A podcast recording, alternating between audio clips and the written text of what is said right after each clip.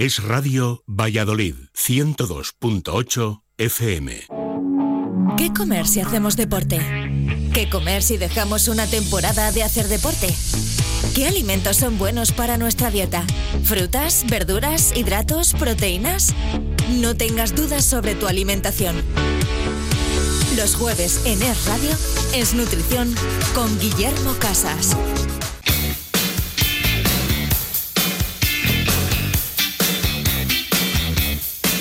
Horas, 32 minutos. Aquí estábamos, poniendo un poquito para ir a los americanos. Eh, micrófono cerrado.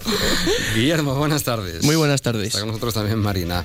Hola. Eh, es que, bueno, yo qué sé, que no. Vamos a ver, que no solo lo hace mal Trump, No. que también lo hace mal mucha gente más en Estados Unidos. Sí, estamos hablando un poquito de- del documental famoso ahora de, Net- de Netflix de Game Changers, que bueno, está poniendo un poco patas arriba la mentalidad de muchos deportistas y que bueno, estábamos aquí un poco debatiendo. El próximo día, si os parece, lo comentamos un poquito, ponemos un, un poquito de contexto a todo este, a todo este documental que es bastante alarmista y que bueno hay que coger muchas cosas de las que comentan con pinzas y que la gente no, no se vuelva loca. Mm. Pero es, eh, es que pasa en todo. Eh, fíjate que el otro día cuando hablábamos con, con Nacho, eh, eh, hablábamos también de, de un... mm, Y había salido, me parece que era el confidencial, no recuerdo ahora bien, un artículo que había salido diciendo que el deporte a partir de los 40 no se tiene que hacer, hay que matizar mucho. Es que todo es tan alarmista y todo hay que cogerlo tan con pinzas muchas veces. Sí, el mayor problema que hay es muchas veces la interpretación y cómo se transmiten eh, muchas noticias que al final vienen de, por ejemplo, un estudio científico, ¿no? Eh, que demuestra que mm, X alimento es mejor que X alimento. Si tú transmites eso desde un punto de vista científico, en ningún momento puedes hacer afirmaciones o puedes hacer declaraciones tan mm, contundentes como las que se hacen muchas veces en eso, en alguna noticia que sale en los periódicos o en algún documental eso capta mucho la atención de, de la gente que lo está viendo o lo está escuchando y al final es lo que busca, ¿no? Que, Lo, lo- lo último que ha salido es lo del mercurio en el pescado. Ayer sale Sí. un, un informe de dónde sale, de la Agencia de la Salud en Eh, España, sí. no sé exactamente de dónde sale, que dice que eh, conviene no dar mm, pescado azul a los niños o dar muy poquito pescado azul a los niños entre 3 y 10 años, reducir el consumo de pescado azul por el tema del mercurio. Claro, esto si no lo explicas bien, pues enseguida tú eh, achacas eh, pescado final azul, eh, volvemos mercurio, otra vez. niños peligro, no comen. Sí, exacto. Al final volvemos otra vez a que el pescado azul es malo.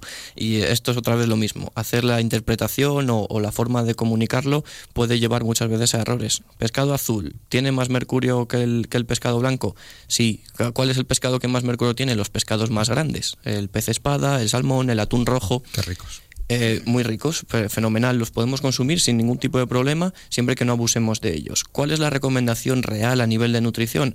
Alimentarnos, meter esos eh, pescados azules y priorizar un poco más a los pescados azules pequeños, porque los pequeños acumulan por su tamaño menos cantidad de mercurio y de metales pesados que eh, en este caso los pescados eh, los más grandes como el atún, que al final son, son bichos bastante, Claro. bastante grandes. Son considerables, desde Eh, luego. exactamente. Entonces, esas son las cosillas que de manera mm, hay que hay que hacer de manera mucho más suave para la para la gente y que no todo sea al final alarmista y al final no podemos comer de nada. Supongo que esto quiere, no quiere decir que los niños no puedan comer. Mm, exacto. Los niños pueden atún comerlo, sardinas o. pueden comerlo. incluso comerlo, ¿no? Sí, por supuesto, son alimentos buenísimos y muy ricos, sobre, sobre todo en omega 3, en buenas proteínas. Al final es un alimento muy bueno que tiene una, una contradicción, que es esa parte de, del mercurio, pero que no creo que en, en las casas españolas no todos los, niños todos los niños cenen todos los días un filete de atún rojo a la plancha. No lo creo. No, no creo, no creo. bueno, venga, que vamos. sí, también es verdad. Exacto. Vamos a la carrera, luego te voy a ir eh, corriendo. Hemos hablado con el doctor Javier Nistal eh, de cuándo hay que entrenar, cuándo es lo mejor entrenar. Hemos concluido que hay que hacerlo a la misma hora por los ritmos biológicos, eh, que hay que hacerlo con constancia, tres, cuatro días y que las 5 o las 6 de la tarde sería la, la hora ideal. Pero a nivel alimentación, eh, por ejemplo, se me ocurre. Eh, qué hay que comer o, cuántas veces tenemos que comer para poder entrenar en un día. Eh, una vez tenemos organizados las horas, como bien ha dicho el, doctor Nistal, de, entrenamiento, al final planificarnos nuestro trabajo, nuestra vida, nuestras horas de estudio, nuestro entrenamiento. Una vez tenemos organizado ya eso a nivel semanal, empezar a hablar y a organizar nuestras comidas en base a nuestro día a día. Eh, de primeras, desmitificar este dicho que siempre al final sigue estando en la sociedad, que es el mito de las cinco comidas diarias. No es necesario hacer cinco comidas diarias, eh, sobre todo en temas deportivos, cuando hablamos de gente que hace o actividad física o deporte, es muy común escuchar el que, bueno, hay que hacer cinco comidas porque si no, no estamos comiendo bien. Eh, al final esto es muy individual de cada persona. Puedes hacer dos, puedes hacer tres, cuatro, cinco, seis. Las comidas que al final tú necesites, lo más importante es que en estas comidas no, es tan importante la cantidad de comidas que hagas, sino la calidad de esas comidas.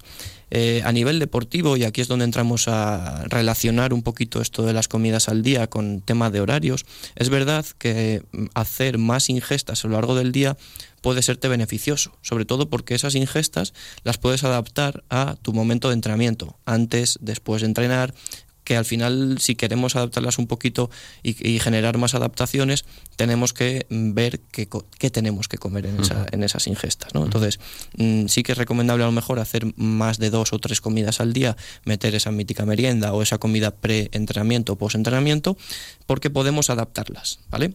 ¿Cómo las tenemos que adaptar?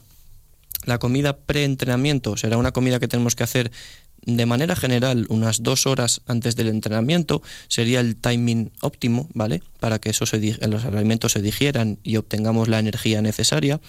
Y la comida post-entrenamiento sería una comida, digamos, no es obligatorio, no existe esa ventana anabólica que todo el mundo, de la que todo el mundo habla. No es obligatorio comer una vez estás en el vestuario del gimnasio casi sin ducharte. Tienes dos, tres, cuatro horas para poder luego hacer una ingesta que puede coincidir con tu comida, con tu merienda, con la comida que tú, que tú quieras y que tiene que ser un poquito más rica en proteínas. La, la antes de entrenar, más rica en hidrato de carbono, que nos aporte energía, y la post-entrenamiento o después de entrenar, un poquito más rica en proteínas que nos ayuda a recuperar.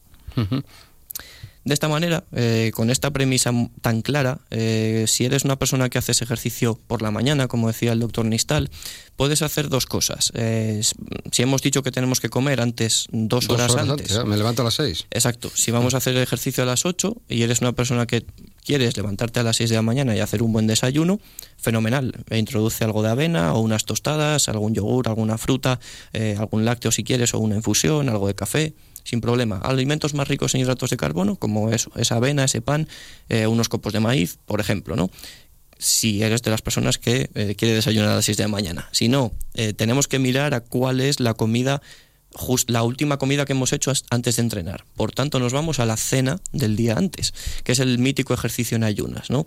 Mm, de manera general en gente que empieza a hacer ejercicio o gente poco entrenada el ejercicio en ayunas está no se recomienda eh, como ha dicho el doctor Nistal no entonces vamos a intentar que la comida esa cena del día anterior nos aporte hidrato de carbono nos aporte energía suficiente para eh, esa energía si, si estás haciendo ejercicio de manera normal no se va a transformar en grasa los hidratos por la noche no engordan eh, quitamos más mitos no esos hidratos de carbono se van a acumular a nivel muscular en forma de glucógeno, que son las reservas de energía. Tú cuando te levantes por la mañana, te activas, haces tu ejercicio a las 8 de la mañana y aseguras que tienes ese aporte de glucosa, ese aporte de energía que eh, a lo mejor no has podido meter con un desayuno, pero que lo has hecho muy bien la cena anterior y por tanto tienes energía para mm. poder entrenar. Por ejemplo, muy básica una cena cuando la cena, al día siguiente voy a entrenar a las 8 de la mañana y voy en ayunas, ¿qué ceno? La cena más básica, sí, y que seguramente a todo el mundo le guste. Un arroz a la cubana, arroz con un poquito de tomate frito casero tipo pisto, con un par de huevos a la plancha o un par de huevos revueltos. Ahí tenemos el arroz como aporte de hidrato de carbono. Podemos acompañarlo con un poquito de pan y sumaremos un poquito más. Luego fruta, un yogur, un poquito de avena, unos copos de avena. Ahí ya tenemos una cena muy sencillita. O una ensalada y le añadimos un poco de pasta y hacemos una ensalada de pasta completa con atún, un huevo cocido. Mm, ahora mismo que está el boniato de temporada, el boniato al horno, asado, tipo patata frita, lo podemos cortar en bastones con un chorritito de aceite, un poquito de orégano, lo metemos al horno y se queda tipo patata frita y está espectacular. El boniato es un tubérculo como la patata y estaremos aportando ese hidrato de carbono también en una cena muy rica. Fíjate, qué sencillo. Exactamente. cuando se sabe. Exacto, y al final es un poquito eso, lo de siempre, coger papel y boli, organizarte un poquito la semana, igual que organizas entrenamientos, trabajo, planificas un poquito la alimentación y bueno, ese plus que podemos sumar a través de una buena alimentación, siempre de base, hablamos de una, de una buena nutrición, una buena alimentación eh, basada en frutas y verduras, si hablamos de deporte nos centramos un poquito más en, estos temas. Oye, me quedan dos minutos. Eh, ha hablado el doctor de los ritmo, ritmos circadianos. Exactamente, ya me los ha introducido él y bueno, hablamos muy rápidamente de ellos. Si el reloj tiene horas para indicarnos en qué momento estamos del día, nuestro cuerpo tiene su propio propio reloj, ese reloj biológico en el que eh, unas hormonas se van, a, se van a segregar y se van a formar más durante ciertos momentos del día y otras durante otro. De manera muy básica y muy general podemos hacer una sección, dos, o sea, una, una partición en dos, ¿vale? Eh, nuestro ritmo circadiano de noche y nuestro ritmo circadiano de día. Eh, es muy básico, pero más o menos funciona un poquito así nuestro cuerpo. ¿Qué pasa por la noche? Nuestro cuerpo se prepara para el descanso, para la regeneración, no está dispuesto no está predispuesto a nivel hormonal y a nivel físico para hacer un ejercicio, para hacer una comida, para digerirla y para aprovecharla. ¿no? Entonces, eh, durante el día, en momentos, fases lumínicas, en los momentos que hay luz en el día, nuestro cuerpo a nivel hormonal está dispuesto, predispuesto para hacer estas ingestas, las comidas, y durante la fase de noche estamos predispuestos a descansar. Por tanto, recomendación aquí, eh, en invierno aquí por lo menos es más complicado, ¿no? Meter todas las comidas eh, en los momentos del día que hay sol. Pero vamos a intentar hacer la mayoría de comidas en los momentos en los que sí que hay eh, luz solar, contando con que la merienda y la cena se nos quede un poquito fuera Aún así podemos hacer algo por mejorarlo y es adelantarlas un poquito, no alargar la hora, el horario de la cena a las 11, las 12 de la noche, que al final son horas en las que nuestro cuerpo a nivel hormonal no está predispuesto. Y ese, ese mito, ese dicho ¿no? de, de no cenar eh, justo antes de ir a la cama tiene su, tiene su aquel y tiene su explicación. Y al final eso, intentar condensar la mayoría de las ingestas, como hemos dicho, pueden ser dos, tres, cuatro, cada uno las que quiera hacer, en más o menos 8, 10, 12 horas mm, de fase lumínica o de fase diaria, eh, diurna, y el resto de las 10, 12, 14 horas dedicarlas al descanso, que es más o menos por la noche. Y si hay alguna duda, pues a, un profesional, está claro. Exactamente. Qué chulo, qué interesante. Guillermo, gracias. Muchas gracias a vosotros. Hasta el jueves que viene. Nos vamos.